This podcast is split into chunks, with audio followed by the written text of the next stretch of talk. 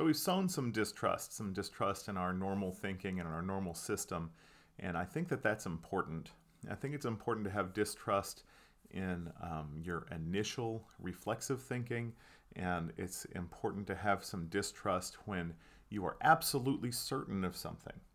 Uh, the, maybe certainty is especially a place where your distrust and um, skepticism should be triggered, where you stop and say, wait a minute, if I'm so certain, what is it that uh, am I missing?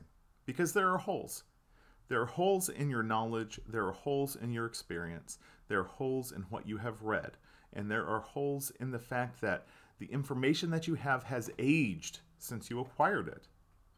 That uh, not that if the whole world is changing and nothing is fundamentally unchangeable, then you have to realize that the information that you got a long time ago is um, out of date or is built on um, the structures of out of date thinking and out of date uh, social standards is what it comes down to. And people want to hold on to these things and uh, they decry cancel culture for trying to get things to change. You know, if Mr. Potato Head is just Potato Head because you can dress it however you want to and make it be uh, any of a numerous genders, and somehow this is threatening to to people who have uh, you know metastasized into their gender a long time ago for for some reason, and it's going to teach their kids how to you know worship Satan or whatever it is. You have to stop yourself and respect the fact that the world has changed and that you need to change with it and change your ideas with it and check your ideas and not just rely on what you feel is certainly true. This is easier said than done. Something that I try to remind uh, my students of, for example, is that when they're working on a paper, they're working on an, on an essay or a short story or a novel or a research paper, that this is their paper, that they're the writer, and that if you are going to feel accomplished and you're going to feel like you've learned from this experience, you have to be the one making the calls. And that goes for the fact that if I'm reading your paper and I say, ooh, change this or change that, or um, check out what you're doing here and, and maybe that's wrong. And I, I remind students uh, that they should listen to what I say. They should consider what I say, that I have this nice, fancy piece of paper that sits in my office that explains that I'm an expert. But that beyond having a fancy piece of paper that explains that I'm an expert in writing, that this is something I've been doing for a really long time, and it's an experience that I have, and uh, that that does grant me some level of authority, especially where I see something that you may have written or that is confusing or that isn't clear or that can be improved upon. If something's just not working for me, um, th- I'm probably right about that. Is is what it comes down to. Is as a uh, very skilled and experienced reader of, of these things, I'm, I'm probably right that something's a little bit off somewhere if, if it's not clear or uh, feels muddled or could be made um, more effective. Now, as to how to fix that, it's up to you to listen to me or not. I'm just one of your resources. Because the fact that I've been doing this for 20 years uh, gives me a sufficient enough uh, basis of experience that I've dealt with a lot of issues, but there's one thing I haven't dealt with, and that's your paper and you and what you're trying to do here. And you need to consider that because chances are I haven't. Chances are, as hard as I might try, I am going to rely on the tools which come most easily to me as a thinker because I'm doing a job because I have anywhere from 150 to 200 students a semester, and that I have on numerous pages of paper and story and uh, everything else you can imagine uh, to, to, read through, um, I'm not always going to call upon that system two thinking to come up with a new and fresh notion of that speaks to me and you about your writing process that most often, even I, who understands my, uh, at least on an intellectual level, my fallibility in bringing out the best in your writing, is going to rely on on what I've done before. Now, I would say that probably five years into this, that wasn't quite as true, but 20 years into it, it's pretty hard not to see um, patterns and not to see, oh, you know what's worked for students in the past is when they do this, um, and uh, to fall back on on my experience. I have long said that my goal as a writing teacher was to bring out what is best in you, what is best in your process. And that is my goal. But realize that it's Tuesday or whatever, and I'm really busy, and I have hundreds and hundreds of pages to get through. And my most alive and hooked up creative thinking is not always going to come up with the right solution. But I, I tend to be really good at finding problems, and I can make some suggestions. So then you get your paper back if, if you're a student of mine, and you look over where I where I gave you my sort of um, process of, of, of reading your paper and listening to what you have to say, and you say, huh, this dude says this is unclear. Um, maybe it is. But I might feel like I had some great, bright idea as to how to fix it. You know, oh, show us this, or do that, or start later, or something. And maybe it is a bright idea, and maybe it'll strike you as like something fresh and something inherent to your work, and hopefully so. In that case, we're working together, and that's nice. But in other cases, you might read what I have to say and say, oh, okay, he, he didn't get it. He missed what I was trying to say so entirely that uh, his suggestion was was um, ridiculous or absurd or um, insulting or whatever. Because it's your paper, you're the one who has to make the decision. So I, I point out an issue, I make a suggestion. Now it's up to you to take the reins and move forward with it because you have to realize that I am working in a field where I feel certain and I don't have always at my fingertips the time to question that certainty.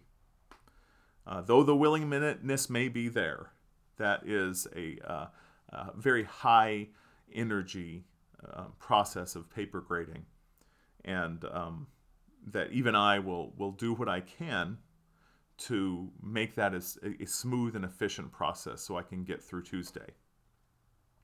Now, I'm not just calling myself out here, I'm, I'm trying to demonstrate that we fall back on what is comfortable and we fall back on the tools that we've used.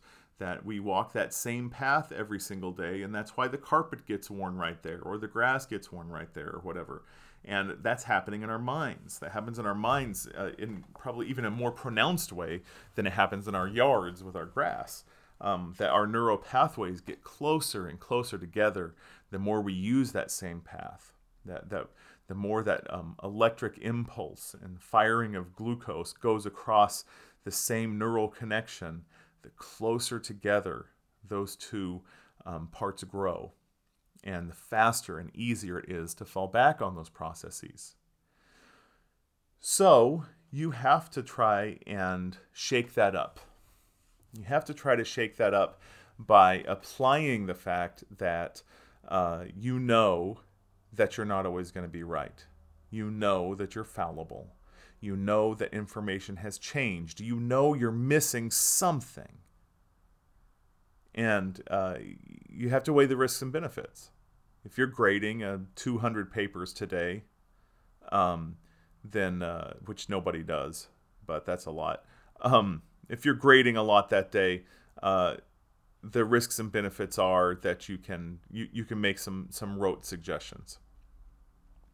No problem. But if you're making a life decision or you're making a emotional decision or you're making a business decision that a lot is writing on, uh, you don't want to rely on that feeling of certainty because that feeling of certainty can be deceptive. And then what's going to happen later on is is is uh, if you're proven wrong or something doesn't go right, and uh, it falls back on the fact that you were just sure this was going to work, you were just sure this was the right move to make, whatever. Um, then you're more likely to defend it because you didn't question that certainty.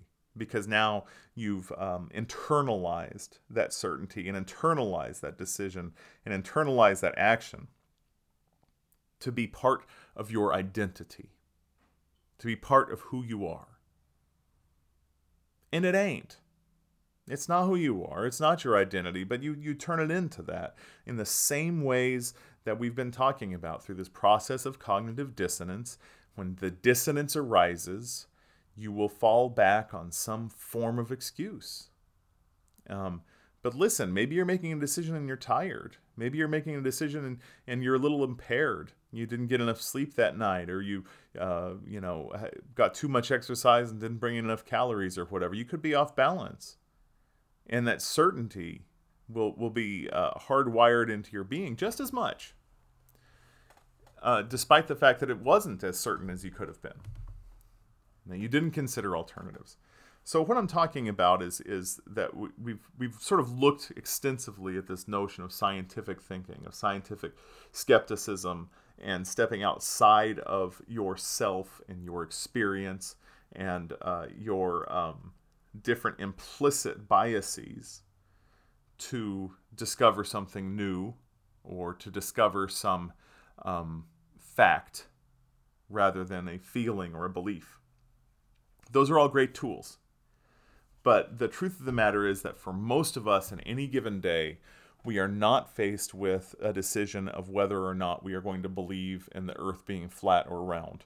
That we're not going to be faced with um, believing in an alternative or real set of facts in any given day. That instead, what we're going to have is an infinite number of um, seemingly um, very similar decisions to make. You might have a desi- design decision to make, a strategic decision to make, a family decision to make. And these things might not have an optimal outcome. There might not be one decision that's just obviously better than another. And it could be that you could test this somehow a hundred times and find that there was no perfect decision. That, that the logo you were going to go with for your business, say, um, was going to turn off just as many people as it turned on, no matter which one you picked, no matter which designer you went with. Or uh, that your your family vacation to uh, Scotland, you're never going to know the weather six months ahead of time. And you can't plan for that. So you have a different set of, of averages to pay attention to and, and uh, considerations to make and how big of a bag can we bring um, depending on how things turn out at that time of year. You need a system. You need a system to approach this stuff where you don't rely on system one uh, processing and you don't rely on uh, that notion of certainty when you have a gut reaction. And there's a number of things to go with. There's a number of ways to disrupt the thought. And disruption is really, to me, uh, probably the most important element. You, you may have noticed over the course of all of these little talks of mine that what I'm most concerned with is disrupting what you think of right now, what I'm most concerned with as a teacher is to disrupt what my students think they know. I want them to question it. I want them to feel unconfident. I want them to unlearn what it is they think they've learned most of the time. Because disruption leads to creativity. Um, there's all sorts of metaphors we could we could dive into here, and wouldn't that be exciting? Uh, but I'm I'm also trying to to shore this up and and stay concrete. Um, so this is me holding onto my halter real tight. You have to apply different systems of thinking, and you have to do this intentionally. There's a really great guidebook for this, as it turns out, written by Ed de Bono. Ed de Bono is a, a cognitive researcher and um, one of the leading, um, at least philosophers on thinking though he didn't do a lot of scientific or laboratory research about thinking, uh, he did do a lot of very practical um, writing about what it means to think and what it means to think well. And he has this book that's called um, Six Thinking Hats. And the idea here is to imagine in a, a group that's making a decision, uh, be it a business or be it a family or be it you and your friends or be it you, that you have six different colored hats that you're going to put on when tackling a decision. And these different color hats uh, correspond with different magnitudes of thinking. And the idea is to separate all of these elements out because all of these six elements are going to hit.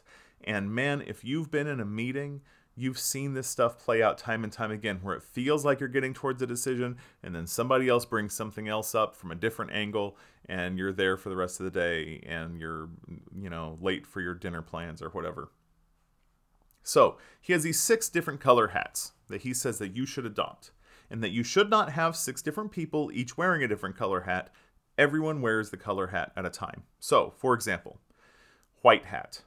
Everybody puts on their white hat and at that point Everybody is thinking as neutrally and objectively as they can. They're paying attention to the facts.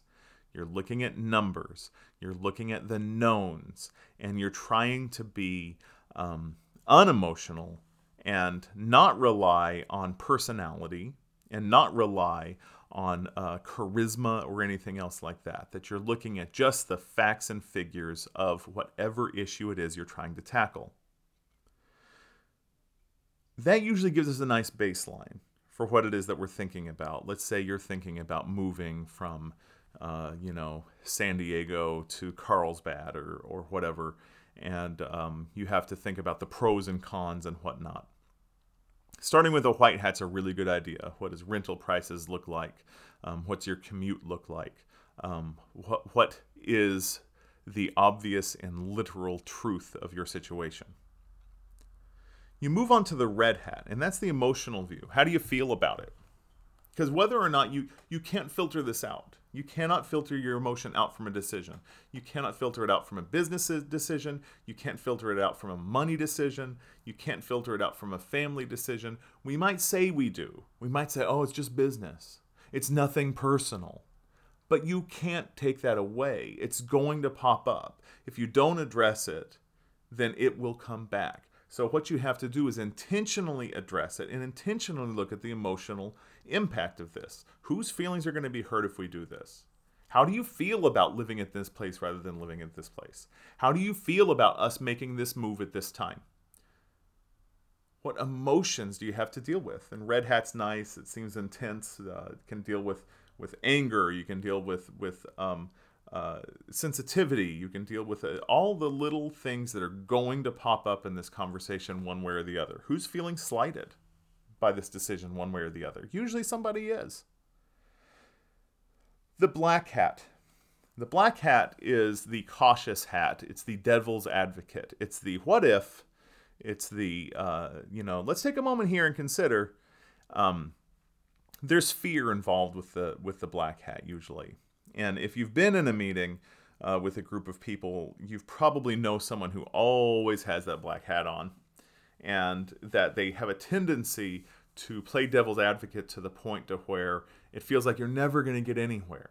We're always considering that point of view. It always pops up, and uh, caution uh, can make us be very wary about doing something rather than not. And the reason for that is that when we look back and regret things, um, we usually regret what it is that we've done more than times that we didn't do things. It's very easy to look back and say, oh my gosh, if I didn't do this, that wouldn't have happened. And uh, especially if it's something abnormal, um, regret hits hardest when we did something that didn't work out rather than when we didn't act on a thing. So consider that and uh, consider the cautious take, consider the devil's advocate, and then when when you have, take that hat off, leave it alone for a minute. So the yellow hat is, uh, you know, we associate this with the sunny, happy disposition. You want to look at the positive side. What if this works out? What if this is the best idea? What great things could happen if everything goes right here? There's no reason to leave optimism out because it's optimistic people have a tendency to do this in their life and in their business and in their school and everything else. But optimism's great. Optimism helps you enjoy things. It helps you feel confident about decisions that you make. So allow yourself that optimism and put on the yellow hat and look at what the good things are here. The green hat, uh, which you can think of as, as growth, as um, fertility, um, is uh, what creative and new ideas might this yield? Look especially at um, lateral thinking. If you look back at episode 9 of season 1 of uh, these lectures, then you'll see that I devoted a whole thing to lateral thinking. The idea is to consider alternatives. The idea is to intentionally disrupt your normal thinking with the green hat. The green hat wants to look at creativity, it wants to look at alternatives, it wants to look at reframing the problem, reframing the situation, and uh, questioning the boundaries that have started this situation, questioning the relevance of the atmosphere uh, from which this situation derives. So, how old is this problem? Um, what what world was this solution built to address? What sort of um, social uh, biases is entangled with this problem? Question these things. Uh, because our social biases change over time. And if you're dealing with something that was rooted in the first half of the 20th century, chances are it's it's well rooted in, in, in racism and sexism and, and gender phobia and all sorts of things. And uh, it's it's time to to address those things and whatever your problem is. So the green hat is um, it's a, it's a fun hat. It's a challenging hat because a lot of people don't come to a thinking group um, such as a, a, a, meeting or a collaboration um, ready to address the uh, fundamental um, nature of things. But uh, but creativity insists on growth and insists on on um, intentionally changing tracks, on intentionally stepping away from normal associations and towards something new. So the green hat's a great tool. And the last tool is the blue hat. The blue hat is the organization hat. This is the color hat that you put on when it's time to figure out exactly what steps you would want to take, exactly what sort of system you'd want in place, the timing. Um, it's it's uh, organization because it's like the sky is blue and it's everything's under the sky. Um, so it sort of oversees everything. You can switch back and forth between these hats, and you can stop yourself by saying, "Oh, wait a minute, I'm really getting into my red hat here. I'm really getting into my my cautious." hat. I'm really getting into my emotional hat. Um, uh, you know, I need a little bit more green hat thinking to make this work. Or, uh, you know, if you're feeling tense and anxious about a decision, you know, put on your yellow hat for a little bit. Remind yourself that that that the worst case scenario doesn't always work out. So this is, you, know, a, really intentional way of addressing a problem, of addressing um, anything from like a school assignment thinking about topics for a school assignment, thinking about topics for a creative project, thinking about um, life changing topics, uh, because the decisions that we make aren't just for us right now. The decisions that we make in our life very often have to do with um, your 25 year old self, your 30 year old self, your 40 year old self, your 60 year old self, all of these versions of you going forward. Now, that's a lot to put on something uh, for sure. But relationships are that way, friendships are that way, creative projects can be that way. They're not always. Sometimes a creative project just kind of comes and goes. Um, but all of these things, you know, lead uh, forward. You can't go backwards on anything. So most decisions deserve this kind of gravity one way or the other. And uh, especially when you are absolutely certain you want to push that pause button, step back, and try on a couple different thinking hats. Approach it from these different angles. Don't edit yourself, but go forward. Um, collaborative groups are good for this. I keep mentioning that because most of us, especially we intellectuals like myself, like to think on our own. Uh, we really do. Um, we, we even get jealous when other people are uh, smart around us, you know, much less attracting praise. Um, that can really uh, bother our sense of self. And uh, you have to put yourself there. You have to put yourself um, willingly to, to do this. If um, you expect others to be vulnerable to you, you need to be vulnerable too. And for intellectual people, that means working with a team sometimes. And uh, listening to what other people have to say and, and, and, and trying to see its value and trying to offer that praise. Um, because uh, collaborative groups can get thinking done differently. And difference is key to, to, to success much of the time. You can't just do what's been done before a hundred times and expect that this time it's going to be different. Well, you know, sometimes that works out, but you can't count on it. So, approaching things with an open mind and having a group of people, I actually think it's a good idea to have a thinking club, um, a group of friends who works well together and think about stuff. Think about like different ways to to um, you know make a living, different ways to earn money, different ways to um, to live, different living conditions, um, you know, renting and buying and and uh, rooming together and that kind of stuff, and and and try to step away from the narrow structures that are offered to us. Because if you haven't noticed, those aren't working out real well for a lot of us these days. Everything from school to uh, jobs to pay um, to careers don't work out the same way for us as, as it did for, for my parents, as it did for my grandparents. And there's not a lot of indication that things are approaching a, a, a better way. So navigating the way is uh, creativities might end up being key for you. And having an intentional, systematic way to approach the thinking on these major decisions um, might open some doors. And they might change the way that you work and change the way that you see the world and change the way that you interact uh, with the world. And, and um, that's probably a good thing. Because if you're not changing, uh, you get left behind. The things that don't change just aren't, they're not relevant. Change is constant. And I, I, I know that's cliche, but you have to remember we are in a changing world and trying to establish or identify what is not changing is is foolish